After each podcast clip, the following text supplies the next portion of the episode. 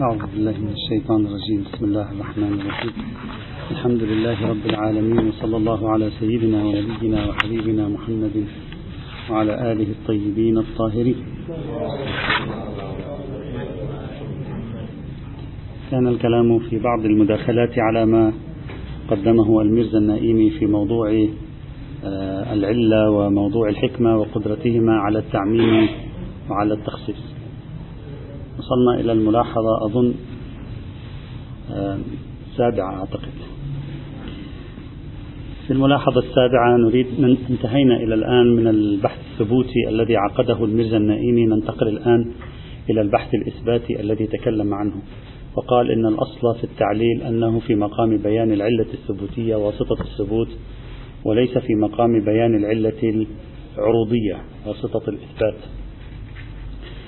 واستند في تأصيل هذا الأصل إلى آه، خصوصيتين. الخصوصية الأولى أن ظاهر صب الحكم على العنوان أن العنوان بنفسه بعنوانه مأخوذ على نحو الموضوعية. عندما نقول حرمت الخمر فالخمر بعنوانها مأخوذة على نحو الموضوعية. هذا كان الركن الأول. الركن الثاني كان أن ظاهر التعليل الإشارة إلى الجهات المقتضية للحكم الإشارة إلى موضوع الحكم.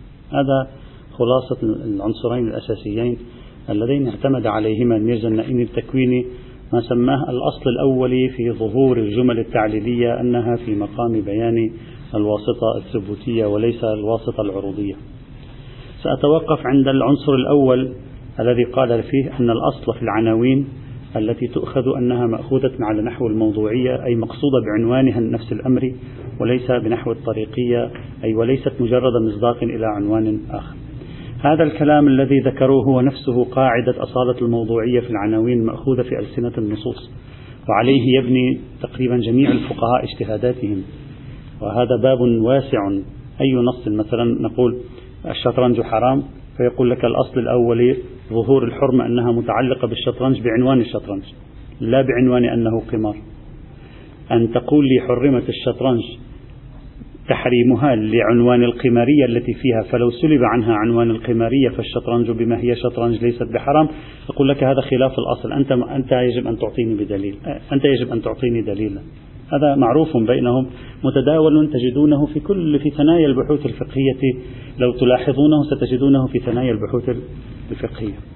مثلا إذا قال صم للرؤيا وافطر للرؤيا فيقول لك الأصل أخذ عنوان الرؤيا بنحو الموضوعية.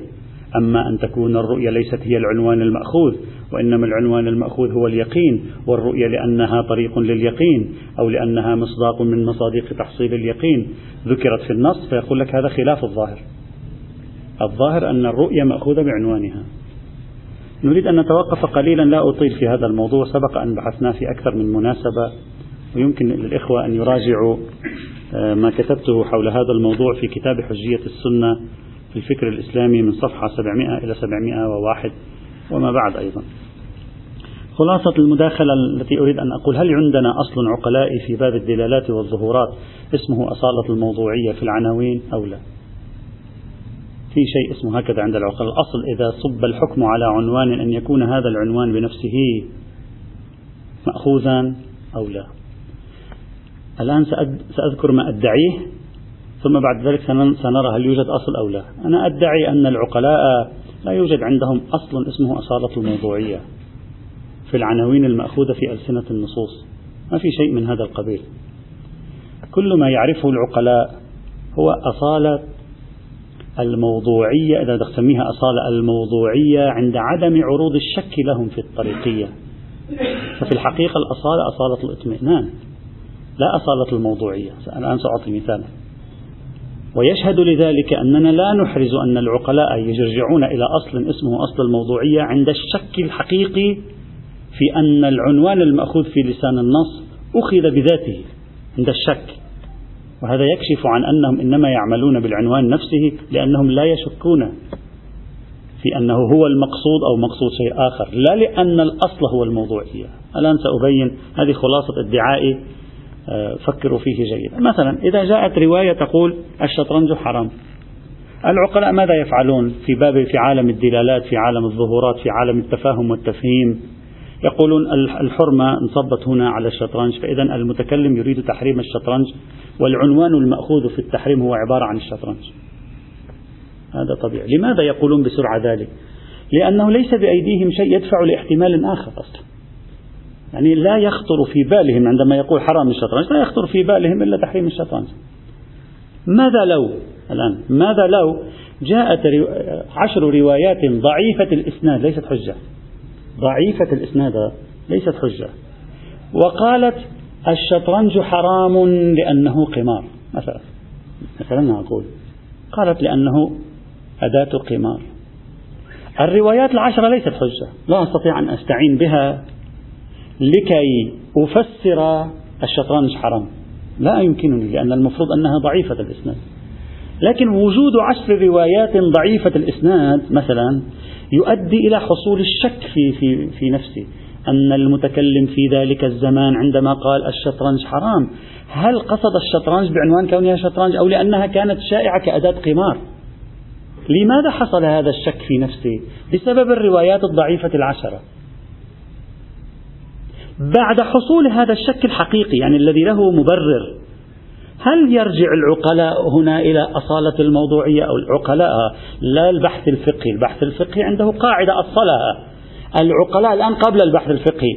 العقلاء بما هم عقلاء. عندما يقول لهم الشطرنج حرام ثم تأتي شواهد من الخارج تجعلهم يشكون يحتملون خمسين في المئة أن الشطرنج لم تحرم لعنوانها وإنما حرمت لقماريتها ويحتملون خمسين في المئة أخرى أن الشطرنج حرمت لعنوانها ولم تحرم لقماريتها. مع حصول الشك الحقيقي هل حقيقة يوجد بناء عقلائي على الرجوع إلى أصالة الشطرنج الموضوعية في الشطرنج؟ ائتني بشواهد على هذا البناء العقلائي.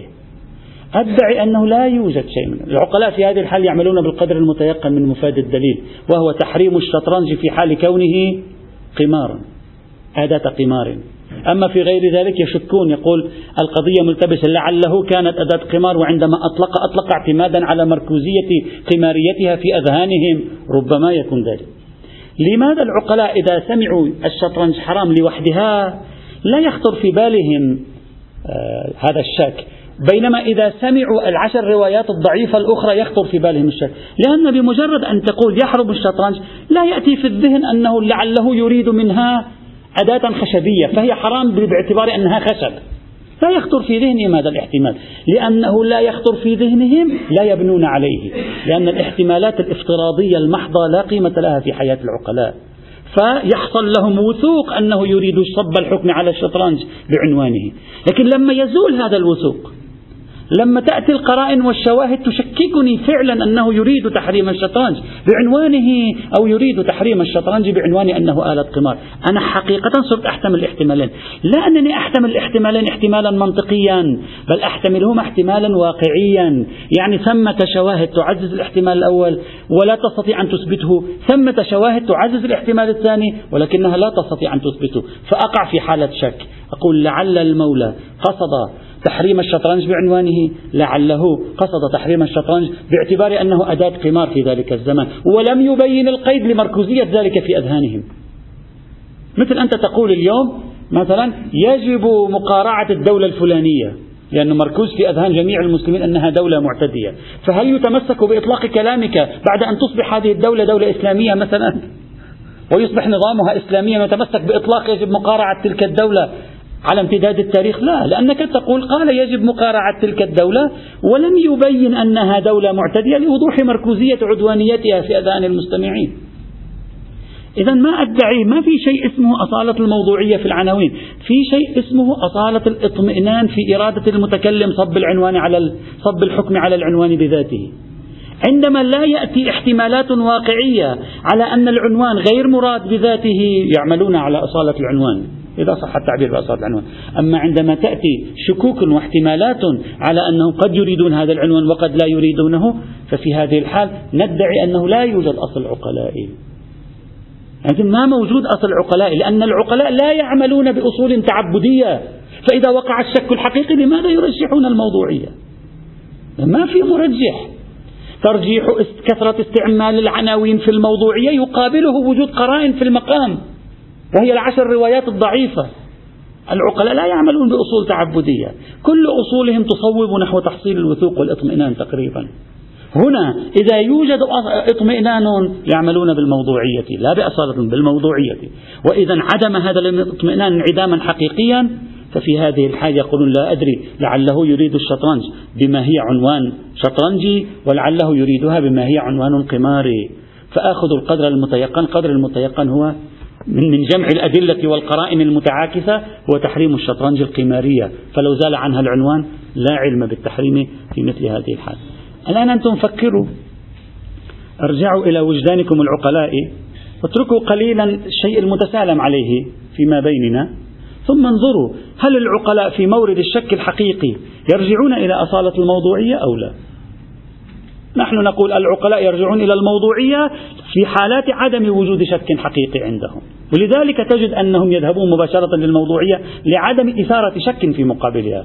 وندعي أنه لا يعلم أن العقلاء لديهم أصالة الموضوعية في حال وجود شك حقيقي في إرادة الموضوعية أو الطريقية.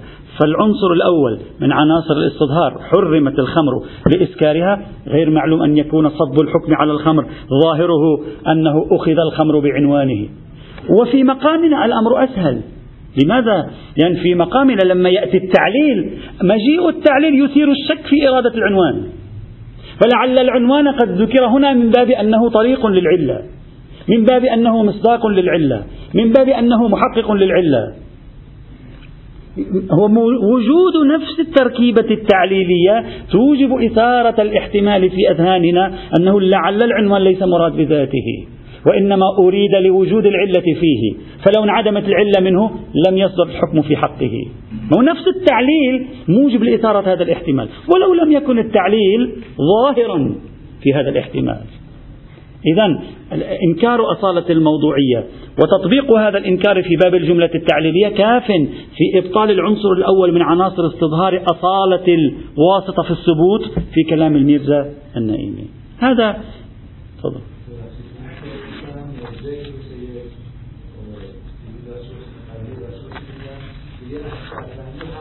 بله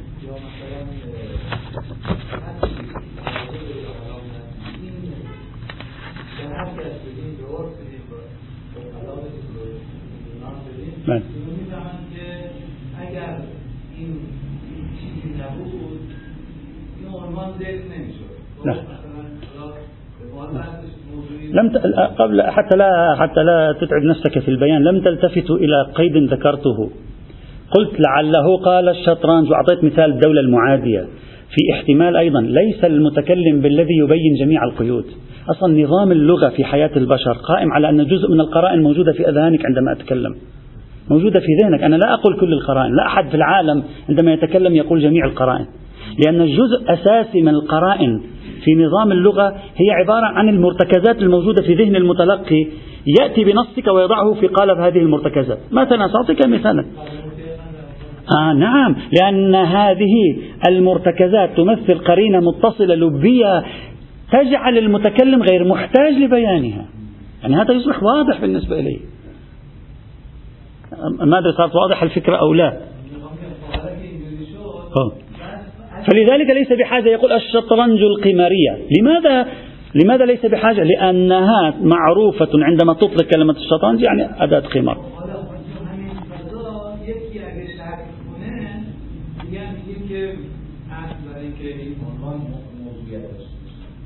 چی؟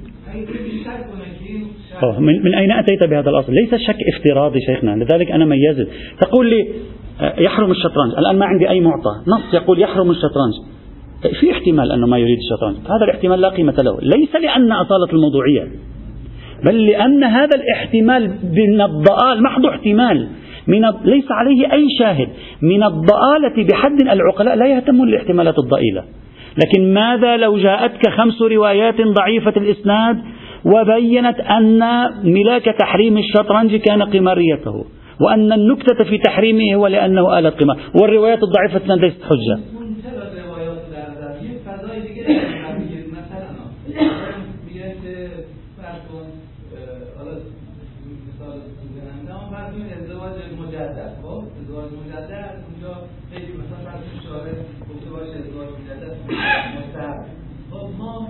چرا روایت داشتیم در که به این برسیم؟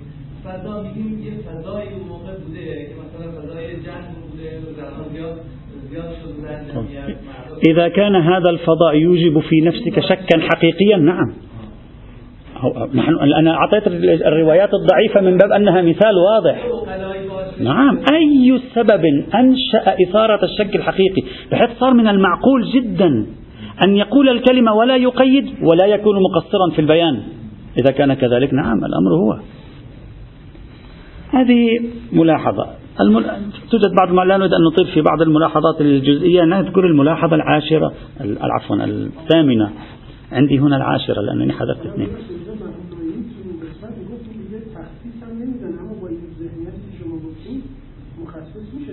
أنا لا أقول مخصص لا نعلم بولادة العنوان العام. لا أدري. لا أعلم. عام المقصود من القدر المتيقن يعني ضيق فم الرقي الركية لا يولد أوسع من هذا في, في الاستظهار العرفي. هذا هو الادعاء. هل هم يقولون أصالة الموضوعية العقلاء يرجعون إليها؟ هذا ادعاء. وهذا ادعاء في المقابل. أنتم فكروا في الادعاءين. وانظروا هل العقلاء في مورد الشك الحقيقي فعلا عندهم أصل اسمه أصالة الموضوعية؟ أو يقولون الأمر ملتبس لا أستطيع أن أنسب إليه الإطلاق. في احتمال وجود آه، خصوصية مرتكزة في الأذهان في ذلك الزمان جعلته لا يذكر القائد. نعم طبعا أصالة الموضوعية في العناوين اعتمادا على البناء العقلائي الذي يرجع إلى مجموعة عناصر منها أنه لا يذكر القيد. الملاحظة الأخيرة التي أريد أن أختم بها وهي مهمة جدا وإن شاء الله أحاول أن نحاول أن ننتهي منها اليوم لأن هي آه، كل مترابط. في الميرزا النائيني بعد أن عرض تلك النظرية التي شرحناها وصل إلى نتيجة النتيجة هذه هي التي تمثل كيف يتعامل الآن بعد تلك النظرية. كيف يتعامل الآن الميرزا النائيني مع القضايا التعليلية الآن سنرى هو ماذا فعل. كيف استطاع أن يتعامل. الآن نحن خرجنا من النظرية الآن نتيجة النظرية. سنرى نتيجة نظرية الميرزا النائمي في عالم التعامل مع النصوص كيف ستكون. وهي النتيجة التي أثارت استغراب السيد الخوئي كما سنرى. ولعلها ستثير استغرابكم جميعا. أعتقد يعني أخمن هكذا. الميرزا النائيني نتيجته كانت هكذا. أي جملة فيها تعليل؟ الأصل فيها أنها بنحو العلة الثبوتية الحكم منصب على الموضوع. العلة ما يدور أصلا. إلا في حالة مكونة من شرطين قلناها سابقا. الآن سنفكك الشرطين ونشرح كيف تعامل مع الشرطين من زنائين عمليا الآن عمليا.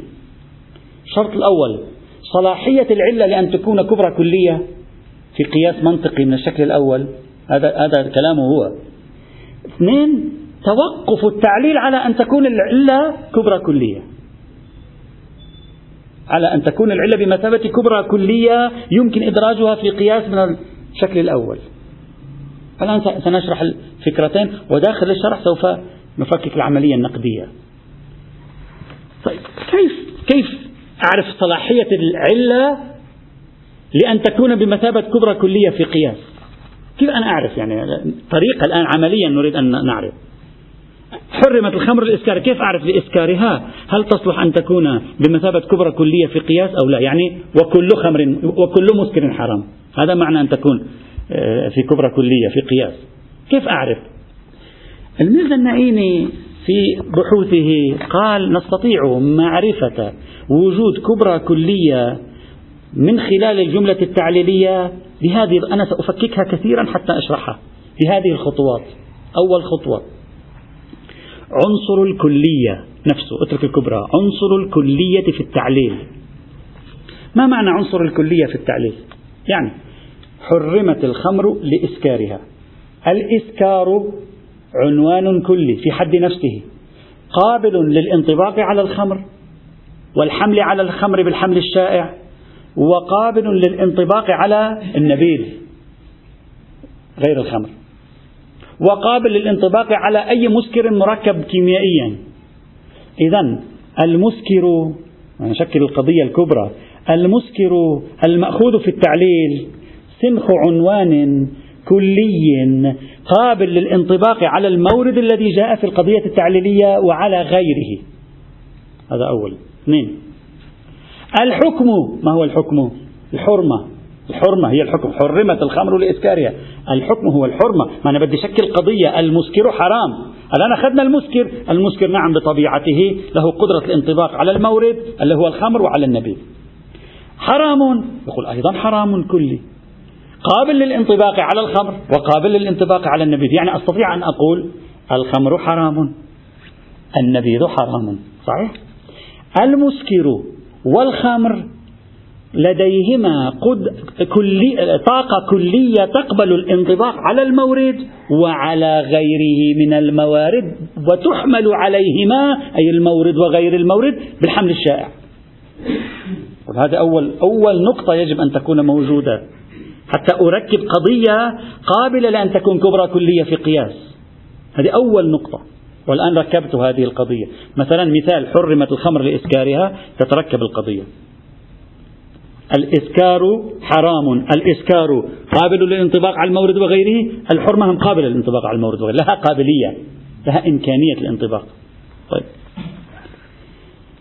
من هنا الميرزا النائيني يستكشف أن المورد وهو الخمر لا علاقة له بعلية العلة.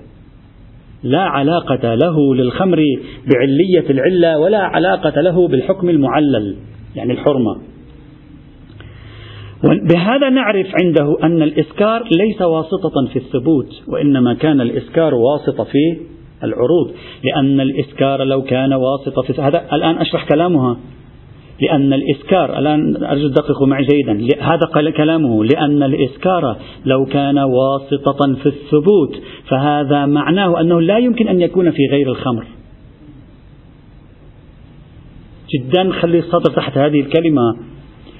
لو كان الإسكار برأي الميرزا النائين واسطة في الثبوت لا واسطة في العروض. واسطة في العروض أي هناك العروض ما معنى واسطة في العروض؟ يعني المسكر عنوان وله مصادق.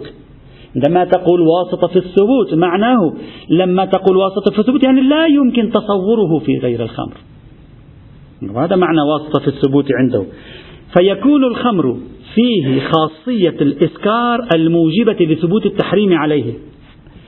بعبارة أخرى الواسطة في الثبوت هنا عند الميرزا النائيني أن الخمر الذي يقع العنوان عليه فيجعل موضوعا للحكم تكون فيه بما هو خمر. لا بما هو مسكر. بما هو خمر خاصية اسمها الإسكار. وهذه الخاصية تثبت الحكم على الخمر المسكر. هذا معنى الواسطة في الثبوت عنده. وحيث إن الخمر ليس هو الذي كان علة الإسكار في المسكر. لأن لو كان الخمر هو علة الإسكار في المسكر لما كان النبيذ مسكرا. فنستكشف من ذلك أن الإسكار ليس واسطة في الثبوت وإنما هو واسطة في العروض. عنصر الكلية الآن بعد سأوضحها عنصر الكلية المأخوذ في العلة والمعلل يعني في الإسكار وفي الحكم اللي هو التحريم. عنصر الكلية المأخوذ في العلة والمعلل عند الميرزا النائيني هو الذي يسمح له بالتحرر من عنوان الخمرية. هو الذي يسمح له بالتحرر من عنوان الخمرية. وبالتالي يخرج من دائرة واسطة الثبوت إلى دائرة واسطة العروض. هذا الكلام من الميرزا النائيني هنا لو أنت تأملته قليلا يجعل مفهوم الواسطة في الثبوت مقيدا بكون العنوان الخاص جزء الموضوع بل تمام الموضوع. يعني ما عاد الميرزا النائيني يمكنه بهذا البيان الذي يقوله في آخر بحثه. ما عاد يمكنه تصور واسطة في الثبوت إن لم تكن الخمرية بما هي خمرية داخلة في موضوع الحكم. لا, لا يريد أن يقول لا يتعقل أن تكون واسطة في الثبوت. إن لم تكن الخمرية بما هي خمرية داخلة في موضوع الحكم. وهي التي أولدت العلة التي هي الإسكار. فثبت الحكم بالإسكار على الخمر. إذا كان الأمر كذلك صار كلام الميرزا النائين تأملوا جيدا. صار كلام الميرزا النائين اللي مر معنا سابقا أشبه بالقضية بشرط المحمول. يعني الآن دققوا معي. سابقا كان يقول لنا الميرزا النائمي الواسطة في الثبوت. إذا كانت بن إذا الواسطة بنحو الواسطة في الثبوت فتنتج عدم إمكان التعميم. مع أن كلامه هنا بالعكس. لأنه لا يمكن التعميم بسبب دخول الخمرية قيدا لا يمكن لا وجود له ثبتت الواسطة في الثبوت. يعني ما اعتبره نتيجة هناك هنا يتعامل معه وكأنه هو مفروض البحث. ولذلك لا يرد عليه إشكال السيد الزنجاني الذي ذكرناه في الأمس. سيد الزنجاني ماذا قال له في الأمس إذا تذكرون؟ قال له كلامك لو صح في التخصيص لا يصح في التعميم لأن الإسكار إذا كان علة تامة فإذا وجد في مكان آخر لزم أن يكون الحكم في مكان آخر. هكذا قال له سيد زنجاني هذا التوضيح في نهاية بحثه لمفهوم الواسطة في الثبوت. لا يريد إشكال السيد الزنجاني عليه. لماذا؟ لأن النائمي سيقول للسيد الزنجاني هناك إن تصورك للعلة التامة القادرة على إنتاج حكم في مكان آخر يجعل المفروض يجعل هذه العلة ليست علة ثبوتية. لأن لو كانت علة ثبوتية لا يمكن للعلة الثبوتية أن تنفك عن الموضوع اللي هو الخمر. فالمعركة أرجو التأمل فالمعركة بينهما أشبه بمعركة لفظية أشبه بصراع مصطلح. الميرزا النعيمي يعرف الواسطة في الثبوت على أن مفروضها المسبق أن العنوان وهو الخمر أخذ في الموضوع إن لم يكن تمام الموضوع. سيعرفها هكذا. فلا يرد إشكال السيد الزنجاني. بينما سابقا عندما كان يتكلم الميرزا النائيني كان يوحي لنا بأن الواسطة في الثبوت تنتج عدم موضوعية الموضوع عدم خصوصية عفوا تنتج خصوصية الموضوع وعدم قدرة التعميم. طبعا لا نريد أن ندخل في صراع مصطلحات. زاوية نظر السيد الزنجاني صحيحة؟ لأن مفهومه عن الواسطة في الثبوت يعني مطلق X يؤدي إلى ثبوت شيء على شيء. أعم من أن يكون X منحصرا في ذلك الشيء بحيث لا يولد من غيره ومن أن يكون غير منحصر. هذا مفهوم السيد زنجان. أصلا مفهوم السيد زنجان العلة الثبوتية أنه ليس منحصر. بينما الآن الميرزا النائين يريد أن يصور لنا الواسطة الثبوتية على أنها لا تكاد تكون متعقلة إلا بعد فرض مسبق وهو عبارة عن أن الخمر هو تمام الموضوع. إذا كان الخمر هو تمام الموضوع فالواسطة الثبوتية طبيعي لا تعمم ولا تخصص. لا نحتاج إلى دليل ما أنت فرضت النتيجة في مفروض البحث. فهم كلام السيد الزنجاني صحيح؟ هم كلام ميرزا النائمي صحيح؟ فالمعركة أشبه بمعركة لفظية لو تأملناها قليلا في هذا المجال. طيب هذا عنصر الكلية. إذا أول خطوة نخطوها عمليا عند ميرزا النائيني استنطاق قضية كلية من التعليل. الإسكار طبيعته للخمر كون الخمر أحد مصادقه الحرمة كعنوان كعنوان تنطبق على الخمر وقابل للانطباق على غيره أيضا. فكل آه، مسكر حرام قضية كلية معقولة. نتكلم الآن في شرط الصلاحية يعني معقولة.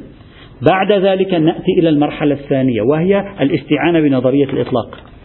المسكر مطلقة غير مقيد بكلمة الخمري فتشمل المسكر الخمري والمسكر غير الخمري. حرام مطلقة غير مقيدة بموضوع خاص وهو الخمر فتشمل ثبوت التحريم على هذا وتشمل ثبوت التحريم على غيره. فكلمة كل مسكر حرام المستنتجة من كلمة حرمت الخمر لإسكارها قضية كلية مطلقة قابلة لأن تكون كبرى قياس. يعني, يعني الآن تستطيع أن تقول النبيذ مسكر وكل مسكر حرام النبيذ حرام. يمكن أن تقول الخمر مسكر وكل مسكر حرام الخمر حرام. يمكن أن تقول المحلول الكيميائي الفلاني مسكر وكل مسكر حرام هذا حرام. من أين أتيت؟ قال أخذت الكلية من عنوان الإسكار وعنوان الحرمة بطبعهما هما كليان أوسع من الخمر أخذت الإطلاق فيهما. المسكرية لم يقل لإسكار الخمر بما هو خمر. قال لإسكاره. أخذت إطلاق الإسكار. لم يقل الحرمة الثابتة على الخمر بما هو خمر. نتمسك بإطلاق التحريم. فالاستعانة بذات بالكلية والإطلاق سمحا بتشكيل موجبة كلية قابلة صلاحيتها قابلة لجعله جعلها كبرى في قياس منطقي من الشكل الأول. هذه الخطوة الثانية. إذا تشكلت الآن بالخطوتين هاتين تشكل المقدمة الأولى وهي مبدأ الصلاحية. يعني صلاحية استنتاج كبرى كلية قابلة لأن تكون موجودة في قياس منطقي. الميرزا النائمي أثبت ذلك. المبدأ الثاني توقف. يعني قال يتوقف صحة التعليل على وجود هذه الكبرى الكلية. يتوقف صحة التعليل على وجود هذه الكبرى الكلية. ما معنى يتوقف صحة؟ يعني لو لا يوجد كلمة كل مسكر حرام لا يمكنه أن يقول الخمر حرام لأنه مسكر. أنت ما فيك تقول الخمر حرام لأنه مسكر إذا, إذا ليس كل مسكر حرام. عبثي هذا التعليل. يا أخي أنت تصور معي أنه ليس عندنا شيء اسمه كل مسكر حرام. وليس عندنا إلا أن الخمر حرام فقط وبقية المسكرات ليست محرمة. تصور هكذا. هل يصح منك أن تقول الخمر حرام لأنه مسكر؟ لا يصح. أصلا التعليل يصبح عبثيا التعليل بكبرى كلية يصبح عبثيا إذا لا يوجد كبرى كلية فكيف تعلل؟ فإذا هذا التعليل الخمر مسكر لأن لكونه حراما. خلي أنا أرجوك التعابير مهمة. الخمر مسكر لكونه عفوا الخمر حرام لكونه مسكرا. خلي كلمة لكونه مسكرا ها. فهو حرام لكونه مسكرا. لو لا يوجد كبرى كلية أستنبطها من التعليل. لا معنى للتعليل. أصلا تتوقف صحة التعليل على وجود هذه الكبرى الكلية. وإلا إذا لا يوجد مسكر حرام غير الخمر فما معنى أن تقول لي الخمر حرام لأنه مسكر؟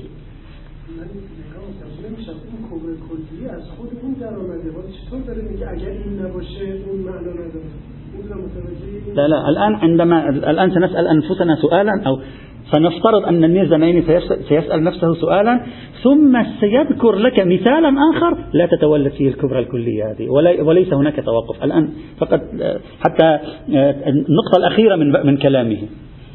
الآن أنت اسأل الميرزا النائمي سؤالا افتراضيا. شيخنا الميرزا النائمي كل القضايا التعليلية هكذا يعني ما فهمناها.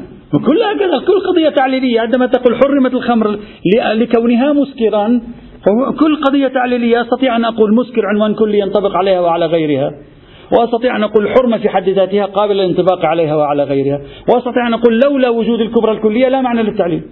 شو ما ف... يعني نحن ما فهمنا نظرية الميرزا النائمي إلى الآن. الآن هذا إشكال افتراضي على الميرزا. آه إجا الميرزا الآن قال لك لا.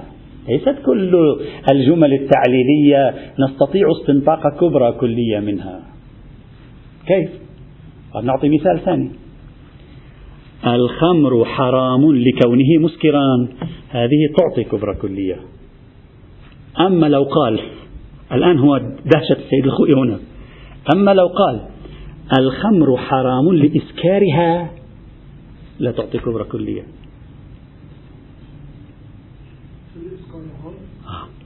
قال لأننا في الجملة الثانية نقول الخمر حرام التعليل ما هو؟ ليس ليس التعليل بكلي الإسكار. ما في كلي هنا. لإسكارها يعني تعليل بإسكار الخمر. فالخمر حرام لأن الخمر مس لا لأن الخمر مسكر تضبطش معنا. فالخمر حرام لأن الخ... لأن الإسكار الخمرية موجود في الخمر. آه. الإسكار الخمري. فظهر الفرق بين قولنا حرمت الخمر لكونها مسكرا وبين قولنا حرمت الخمر لإسكارها. فإن لإسكارها لا تستطيع أن تستنطق منها لا إطلاقا ولا كلية ويصح التعليل حينئذ. بدون حاجة إلى فرض كبرى كلية. كيف؟ بأن نقول لولا أن في الخمر خاصية الإسكار ما حرمت الخمر. فالخمر بما هي خمر حرام لوجود والإسكار في الخمر المعنونة بعنوان الخمر دخيل في تحريم الخمر لا المسكر. ظهر عنده الفرق بين الموردين. هذا وبهذا الميزانين الآن صار ليس أي جملة تعليلية يمكن يحل لك ما ما في. إذا جملة تعليلية من باب الملاكات يعني حرمت الخمر لأنها في فيها مفسدة العداوة يقول لك هذه لا فائدة منها لأن الملاكات لا تعمم ولا تخصص. قلنا رأيه سابقا. إذا كانت مناطات يقول ينبغي أن ننظر في لسان الدليل. لسان الدليل إذا كان يتشكل منه كبرى كلية مطلقة يتوقف التعليل عليها نقبل حينئذ بالتعميم والتخصيص. إذا لا يتشكل منها كبرى كلية لا نقبل. كيف يتشكل؟ لا يتشكل؟ مثل هذا المثال. ليس خلاف لفظي. ليس خلاف لفظي. الآن يعني تريد أن تقول العرف لا يرى فرقا؟ أي هو هذا هذا دهشة السيد الخوئي الآن. كل هذه الرحلة التي طواها الميرزا النائيني وصلت إلى هذه النتيجة. والآن سيد الخوئي سوف يبدي دهشته من هذا الموضوع. سنرى أصلا كل هذا المقاربة التي قدمها الميرزا النائيني تعب في كل هذا المدخل الثبوتي وهو يقوم بعملية تحليلية طويلة لكي يصل إلى هذا الاستنتاج. سيقول السيد الخوئي هنا لا نرى أي فرق في نظر العرف بين حرمة الخمر لإسكارها وحرمت الخمر لكونها مسكر لأنك حتى في الحالة الأولى الثانية بإمكانك أن تقول بخصوصية الخمر لكونها مسكر هذا كلام سيد الخوي. لكونها يعني لكون الخمر مسكرا لا للإسكار. إذا هذه هي النقطة المهمة التي أثارت السيد الخوي بإثارة عجيبة في حاشيته في هامشه على أجودة التقريرات وفي نهايتها قال العرف لا يعرف فرقا لا واسطة ثبوت ولا واسطة عروض أصلا كل هذه ليس فيها. لا, لا يوجد شيء عند العرف في مثل هذا والحق مع الميرزا النائيني ومع السيد الخوئي أما أن الحق مع الميرزا النائيني فلأن الميرزا النائيني يفكر كان بعقلية القضايا. بعقلية إنسان منطقي يشكل قضايا منطقية. وهناك فرق بين أن تقول ذهنيا ألف هي باء لأنها مصداق لجيم وبين أن تقول ألف هي باء لاتصافها بما هي ألف بصفة جيم. طبعا في فرق بينهما. في التحليل المنطقي في فرق بين الاثنين. فالكلام مع الميرزا النائيني كلامه صحيح. أين؟ في صقع التحليل الذهني المنطقي. تحليل القضايا. إذا تذكرون سابقا تكلمنا عن تأمل في الجمل على أنها قضايا وعلى أنها جمل. تحليل التحليل النائيني تحليل قضايا وهو صحيح. نعم. ذهنيا كل الذي قاله الميرزا النائيني صحيح. بينما تحليل السيد الخوي تحليل عرفي. يعني العرف عندما ينظر في في صياغات الجمل التعليلية. لو سلمنا بأن نقل الأحاديث بالحرف وليس نقل بالمعنى هم أيضا. وليس نقل بالمعنى هم أيضا. لو سلمنا أنه بالحرف نص قرآني وما في تعدد قراءات هم أيضا. جميل؟ قراءات ما في. يقول سيد أصلا العرف لا يرى فرقا بين هذين. إذا تقول لي احتمال خمرية الخمر دخيلة في, في الاثنين ما يستطيع أن أفرضها. احتمال عدم خمرية احتمال خمرية الخمر ليست دخيلة في الاثنين أستطيع أن أقول ذلك. لا يوجد. ومن هنا أقول وأرجو أن ننتبه لهذه النتيجة جيدا. عندنا مغالطة أسميها أنا بمغالطة المدخل مغالطة الأبواب. لم يرتكب الميرزا النائيني بصرف النظر عن الملاحظات التي قلناها سابقا لم يرتكب خطأ بعد أن دخل من الباب. الخطأ كان في الباب الذي دخل فيه. الميرزا النائيني دخل من باب التحليل الثبوتي وانتهى به المطاف بتحليل ثبوتي أصلا إثباته ثبوت. إثباته تعامل مع قضايا منطقية. الباب الذي دخل فيه في معالجة قضية من هذا النوع باب خطأ. والدليل؟ نتوسع أكثر فيما أفاده السيد الخوي. نقول أصلا حتى العرف لا يرى فرقا في التعليل بالملاك والتعليل بالمناط. إذا قلت للعرف اترك شرب الخمر لأنها تعطي عداوات وفرضنا أنها أن فكرة العداوات اللي هي ملاك وحكمة قابلة للضبط والتمييز قابلة منضبطة متميزة الحكمة تكلمنا عنها. إذا قابل الضبط والتمييز أيضا العرف يفهم. إذا كانت خمر صنع خمر مسكر وحصل هناك ضبط بحيث لا تحصل العداوات نتيجة شربه يزول الحرمة. العرف لا يرى فرق بين لا تشرب الخمر لأنها تورث العداوات ولا تشرب الخمر لأنها مسكرة ولا تشرب الخمر لكونها مسكرة ولا تشرب الخمر لإسكارها. كل هذه لا يرى فيها فرق.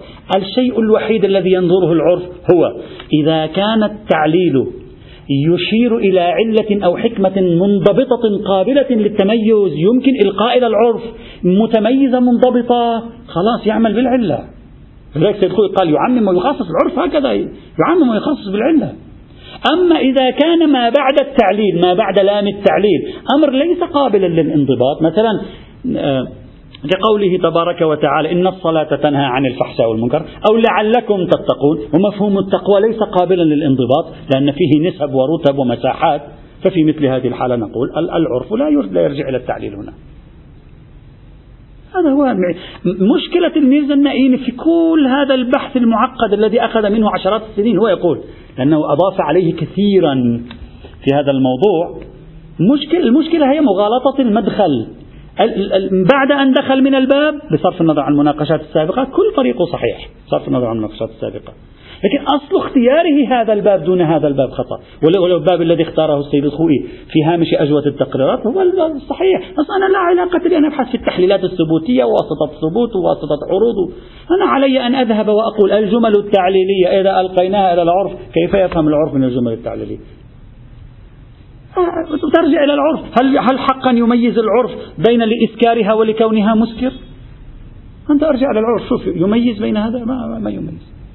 بين هذا هذا النوع من التعابير. وعليه فالنظرية التي أثارها الميرزنين النظرية المفصلة المشجرة يعني الدقيقة فعلا التي أثارها الميرزا النائيني هم تحتوي على مشاكل في بنائها هم تحتوي على مشاكل في مبناها. وأعني بالمبنى هنا المدخل الذي ورد فيه الميرزا النائيني فبهذه الملاحظات السبعة ثمانية العشرة لا أدري كم. في هذه الملاحظات يمكن أن نقول أن نظرية الميرزا النائيني صحيحة في بعض الجوانب غير صحيحة في جوانب أخرى ليست متكاملة في طرح نظرية متصلة بباب التعميم والتخصيص في الجملة التعليلية. يأتي الباقي إن شاء الله. يوم السبت والحمد لله رب العالمين.